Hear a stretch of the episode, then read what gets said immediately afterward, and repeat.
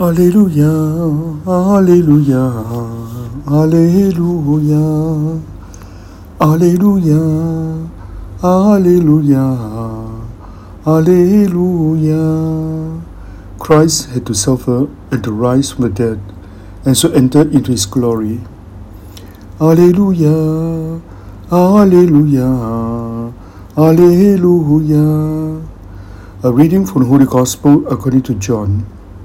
Jesus said to his disciples, Amen, amen, I say to you, you will weep and mourn while the world rejoices. You will grieve, but your grief will become joy. When a woman is in labor, she is in anguish because her hour has arrived.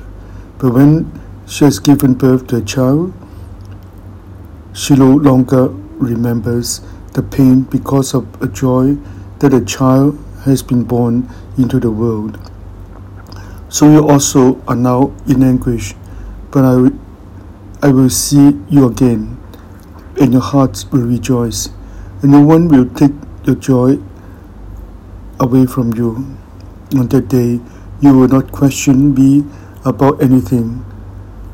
Amen, amen, I say to you, whatever you ask the Father in my name, he will give you.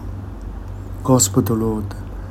Alleluia, Alleluia, Alleluia. Christ said to suffer because he's offering his life for each one of us to get so that we can have life. Thank you, Jesus, to offer your life. Also, you ask us to follow you for your footstep, to offer our life for the other people. Love is always offering ourselves for the others. Jesus, give us the strength to always be true to you, always following you. True love is to offer our life for other people. Jesus, we trust in you.